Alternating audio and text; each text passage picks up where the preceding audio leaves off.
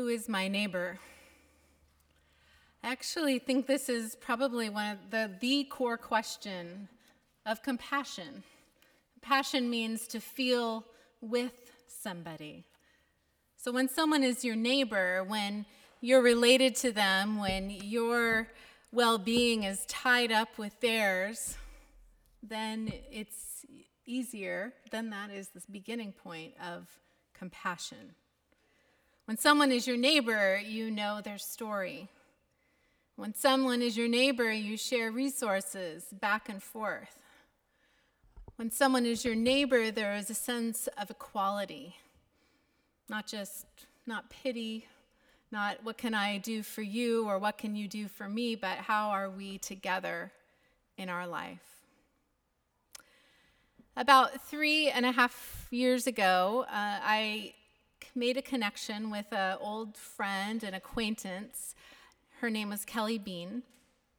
And she worked in Africa, in East Africa, and particularly had they worked in Burundi, and that was a country that the church I was at at the time was interested in working in. So I said, you know, what have you got going on there, and is there is this a fit for us? And I began to learn the story of this organization called African Road, whose whole work and premise is based on this idea of neighborliness or friendship and partnership. This whole different way of development in which we're walking together, not rushing in to fix a problem, but continuing to listen to each other and consider what each other's needs are.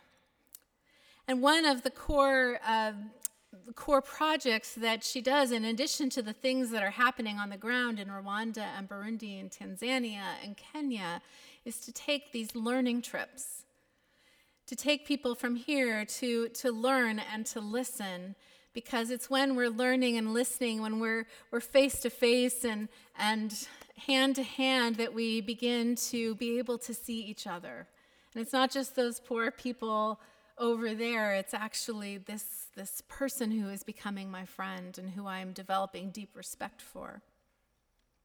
And so I was so um, excited for um, Ginger and Bill and Chris, and my, this is my daughter Audra, to come with me uh, this summer to Rwanda and Burundi. And there's a way to turn the light down. It's number two. Could you just turn that down for me? Great. Thank you. That's a little better. And we went and we uh, played and we sang and we danced and we listened a lot.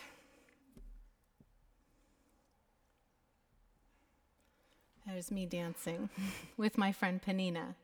Panina is a young woman who is uh, the president of a cooperative of orphans and widows in Rwanda. She just graduated from university and is leading this group of people in their um, self development. Some of you may have read uh, the newsletter article I wrote this week about the importance of dancing when you're in Africa and how uh, initially I was so reticent to to dance and not sure I you know I wanted wasn't sure I wanted to let myself go in front of all these people I didn't know. but again, a reminder of when you're dancing together, there's a shared vulnerability. You dance with your neighbors, or at least you're in intimate spaces together in terms of living nearby. And what I found is that when I dance, um, I, I, I, just do what they're doing. I've learned not to try to make up my own moves in the moment, um, but to watch carefully what they do. And, uh, and then there's this powerful thing that happens that you're mirroring someone else, saying, I see you, and even in the way I move my body, I'm saying that I see you. We, uh, Audra will speak about later about us learning to make pots, but this was another way of them sharing their livelihood with us. And this is my friend, Pastor Stephen. And it was through Pastor Stephen that the whole African Road adventure began. Kelly met Pastor Stephen, and he was uh, this, this young pastor taking in like 30 orphans to live with him in his small hut and taking care of them. And from that, that small hut, and through because of the friendship that's begun by listening and becoming neighbors, now there's an entire cooperative of orphans that are working together that have a farm. And I hope I'm not stealing your thunder, Bill, um, that are working together. But this is my friend, Pastor Stephen, and I'm so privileged to say that he's my friend and my neighbor. So this morning, uh, you're going to be hearing reflections from all of us about our trips. You've already heard some of mine on Sunday mornings. Um, but I'd like to welcome Chris to begin and um, just say what a privilege it was to travel with all four of these friends and to share this experience together. We are closer friends, so much so that we all dress alike. Is that for the last time? Um, oops. The first and only. I think when I hit the click, the Chris appears on the slide, uh, which is to signal us it's a um, new, it's time for a new speaker to come forward. But I look at this slide, which I love, and in some ways it is so not me, uh, filled with color, filled with dance, which um, my wife, I think Carol in particular, knows I don't do, and, and filled with life in a sense. Um, I also wanted to explain that not all the photos are from me either. Um, this group on the trip did a very interesting thing, which was to upload the photos we like best. And so, in sharing with you and telling you a very brief tale of Africa, we're sharing photos that we've shared with one another. And the photos tell a story better than almost anything else can. Um, in total, there were, I think, there are 1,475 photos in this collection. And we've narrowed that down. We have probably about as many stories as the, as the 1,475 photos.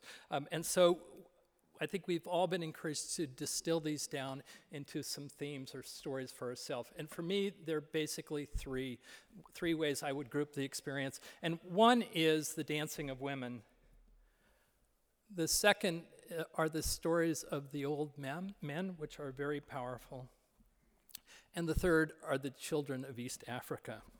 And this is the one I'm going to tell or give you a, a snippet of today. We visited children, we saw children all over the place in the three countries we visited Rwanda, Burundi, and T- Tanzania, as we would say, or Tanzania. Um, we saw them at, at, preschools, we saw them on the side of the road, we played with them, we interacted almost every day with children. This is the Togetherness Nursery School, as you can see, which is outside the capital of, of Rwanda, uh, Kigali, uh, that we went to several times. That's one of a few buildings. Whoops, let me this is, in effect, the playground. And part of the reason I'm sharing this with you is it gives you a sense of the setting of the place. There's this enormous soccer field down, down below, which you can see that they, they'd like to develop, and then the hillsides beyond it. The, the, hillsides were a surprise to me, for Rwanda is a country of hillsides and lakes. Um, it also signals that this is a country that largely lives off of subsistence farming. But the real story that I have to tell, and the one that struck me, are the children of Rwanda here. Carol, my wife Carol, who runs a preschool, set up a preschool, does not like this, this photo because it looks like a prison. I do like it because somehow the kids overpower that sense of, of being trapped behind the bars, their, their faces.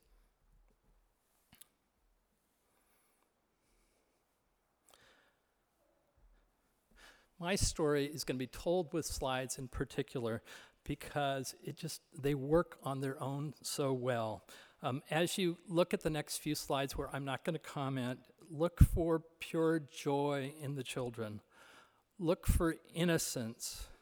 Look for curiosity. Look for the playful spirit. And look for the drive to connect with us that we saw throughout the trip and I think they'll play on their own for a moment.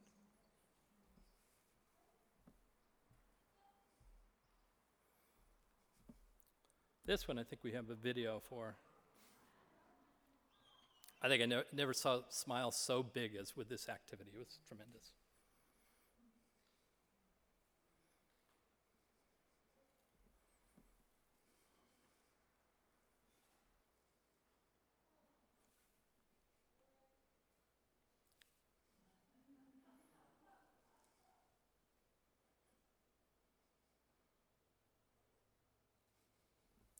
Remember that these are the children of genocide. These are the children of poverty. These are the children of abuse. Yet on every day we, we were with them, they lifted our spirits.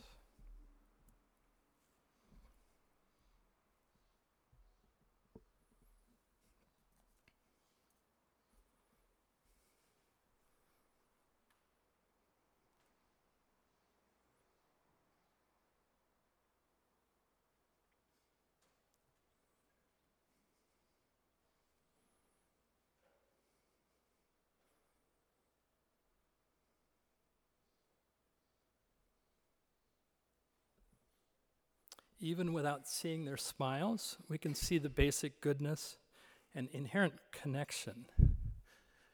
As we heard the introit this moment and the story of Jesus clasping hands, as we heard the call this morning and the hand reaching out to each other, and as we think about this season of hearing the story of compassion, we, we saw it as we see these two, two children of Burundi.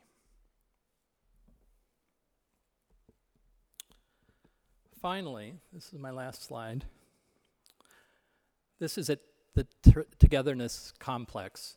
Um, this little girl is probably not a student of the nursery school. Uh, the way we could tell, well, one the way we could tell there, interestingly, that she's a girl, because many of the girls are, have shaved heads, is you look at the feet and, and or the shoes they're wearing. But she's also not wearing a uniform, so she's probably her parents probably don't have the money to pay the very small fee to participate in the school. Plus, the school is is full.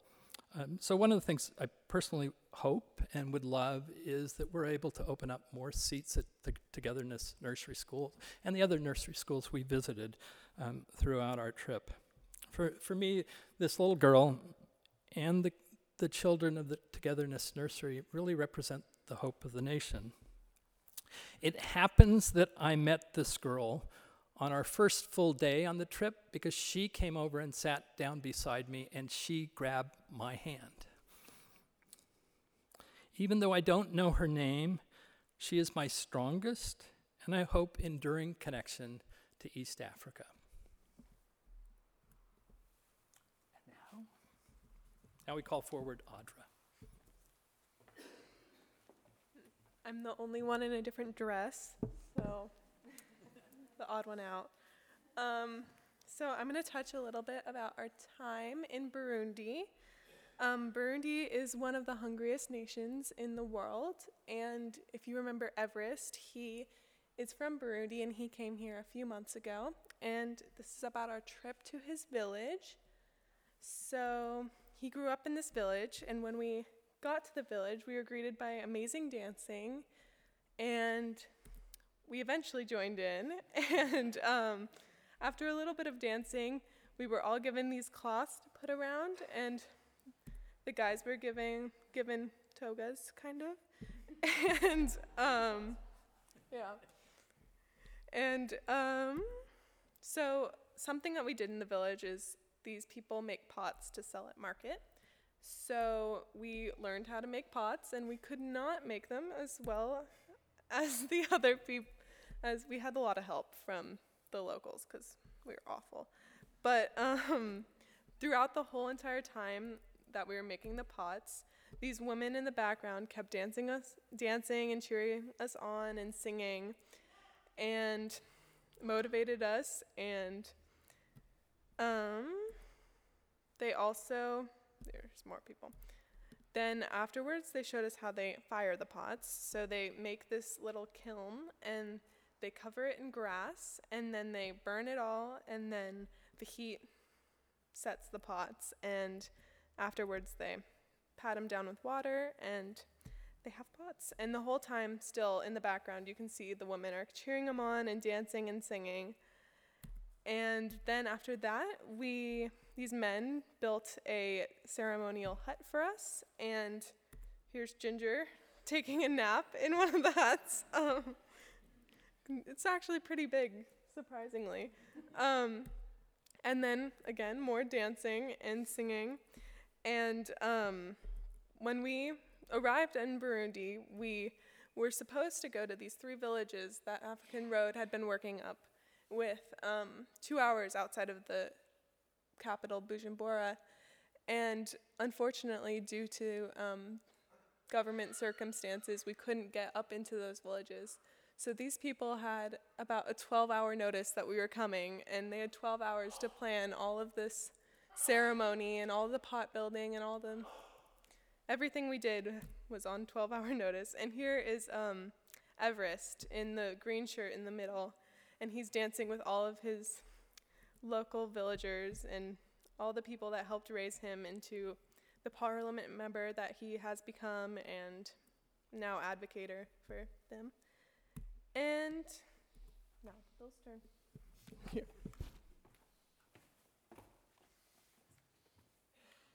All right, so I have uh, quite a few less slides, um, and so if you'll permit me, I'm going to talk quite a bit more. Um, but what I would like to start off with uh, is a quick definition of a word um, that we were immediately um, sort of uh, grew accustomed to, uh, which is the word Mzungu, which um, roughly translates to foreigner or outsider. It was a word that uh, from our very first bus trip uh, outside of Kigali into the more rural parts um, where the Togetherness Cooperative is, um, we would hear from children the entire time. It was almost a chant that, that followed us everywhere we went, Rwanda and Burundi uh, alike.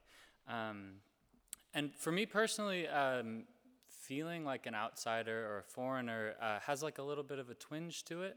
Um, I like to sort of be able to, to settle in somewhere and feel like I can be a part of a community uh, rather than so far removed that you may not know it. Uh, it does even here, um, for us, I, I, feel like it has a little bit of more of a negative connotation. Um, but one of the things that we found rather quickly was that that was not the expression that they were really giving to us.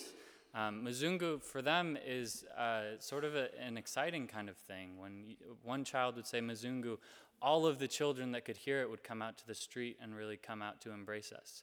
Um, the previous image obviously was uh, just, uh, it was actually my hand reaching outside the bus as they kind of all congregated around us. Um, and uh, that, you know, we felt that same spirit everywhere we went. This is the, uh, the tailoring shop where all of our lovely uh, garments were tailored. Um, they take it from the cloth that you saw my dad and I wearing uh, at, in the village in Burundi and tailor it down rather quickly, which is pretty amazing. Um, in all of these circumstances, though we were these Muzungus, we were invited into their spaces and drawn to their, as you can see, very vibrant uh, culture. Um, in other places, this was back in Rwanda, uh, we were also brought into different parts of their lives. So, this is the uh, Women's Bakery, which is uh, attached to the Togetherness Cooperative. Uh, and Audra, who's off to culinary school in two weeks ish. Um, was definitely the best one at sort of mimicking uh, the, the wonderful bread that was being made there, that they brought us in and really wanted us to see how they live in this world. Um, and uh, then the last thing that I'll touch on here was just a, a way that I personally feel most strongly connected to people, which is through activity and through sports. Um, so you can see that I have just sort of inserted myself into their soccer game, and they loved it. They grabbed me uh, every time that we went back to Togetherness Cooperative and, and tried to bring me over. Um, all of this really to say that um, one of the most powerful things that I felt while I was there was really that uh, it wasn't so much that they were expecting something from us, but it was much more that they wanted us to be present and to view them and, and to see them for who they are for the culture that they have, for the life that they live.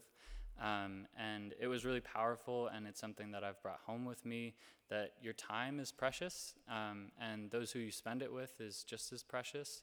Um, so I was very blessed to be able to come back with so many stories and, and a newfound appreciation.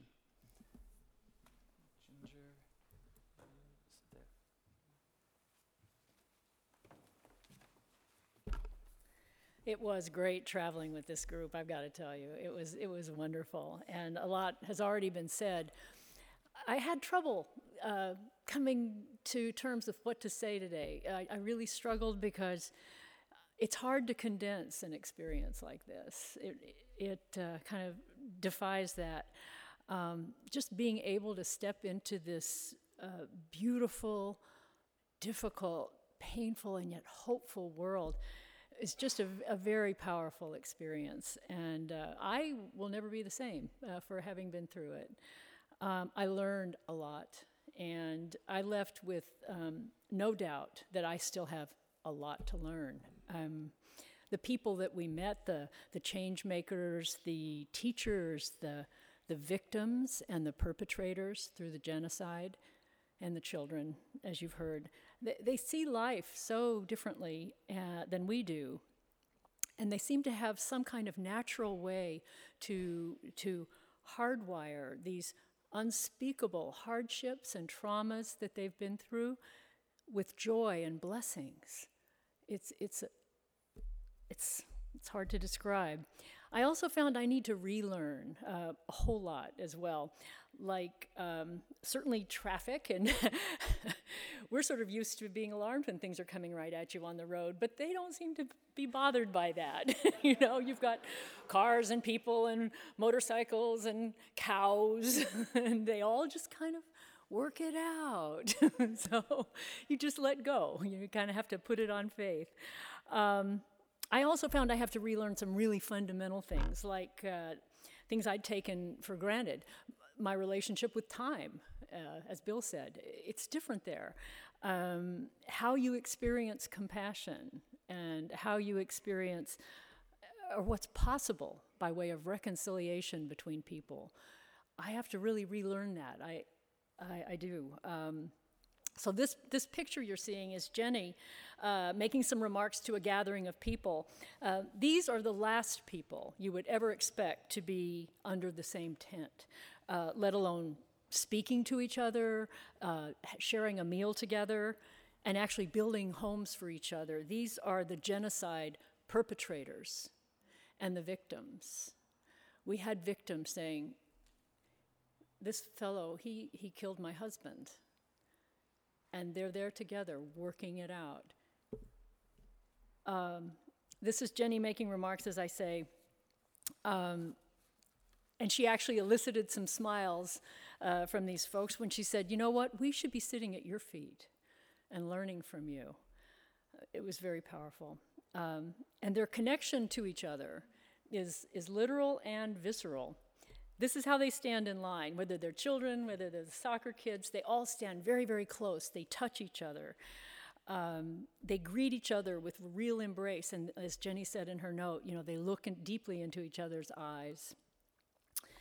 So, um, anyway, um, you, you come away knowing that this, this, this is a shared experience of the children of God. And it's apparent whether uh, their heads thrown back, they're singing, or the spirit filled dancing, or, or in just a quiet touch. We are all connected. Then, one of the most beautiful smiles I saw is this woman, Consoler. She's the founder of the New Hope for Girls, and she is a woman who endured routine beatings and savagery I can't describe uh, what it has done to her physically and she is so uplifting.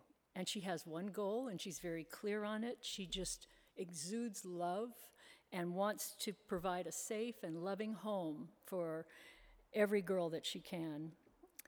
Um, and now these girls that she's taken in have a chance at a real life.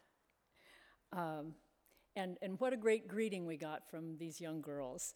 This is the sign, I don't know if you can read it, that greeted us.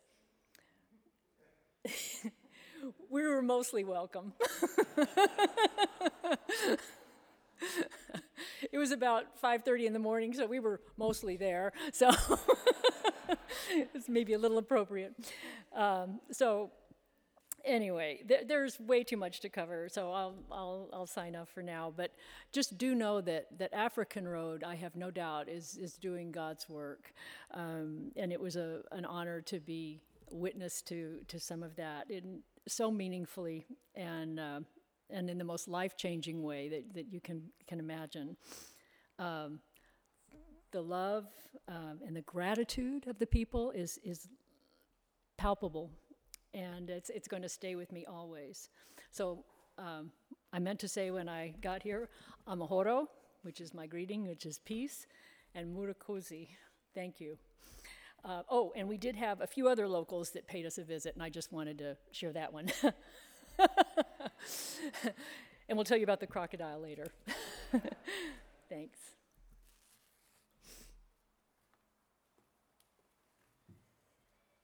Thank you for listening to us. As um, I'm sure many of you have had similar experiences, it's so hard to know how to put this kind of experience into words that adequately explain uh, the impact.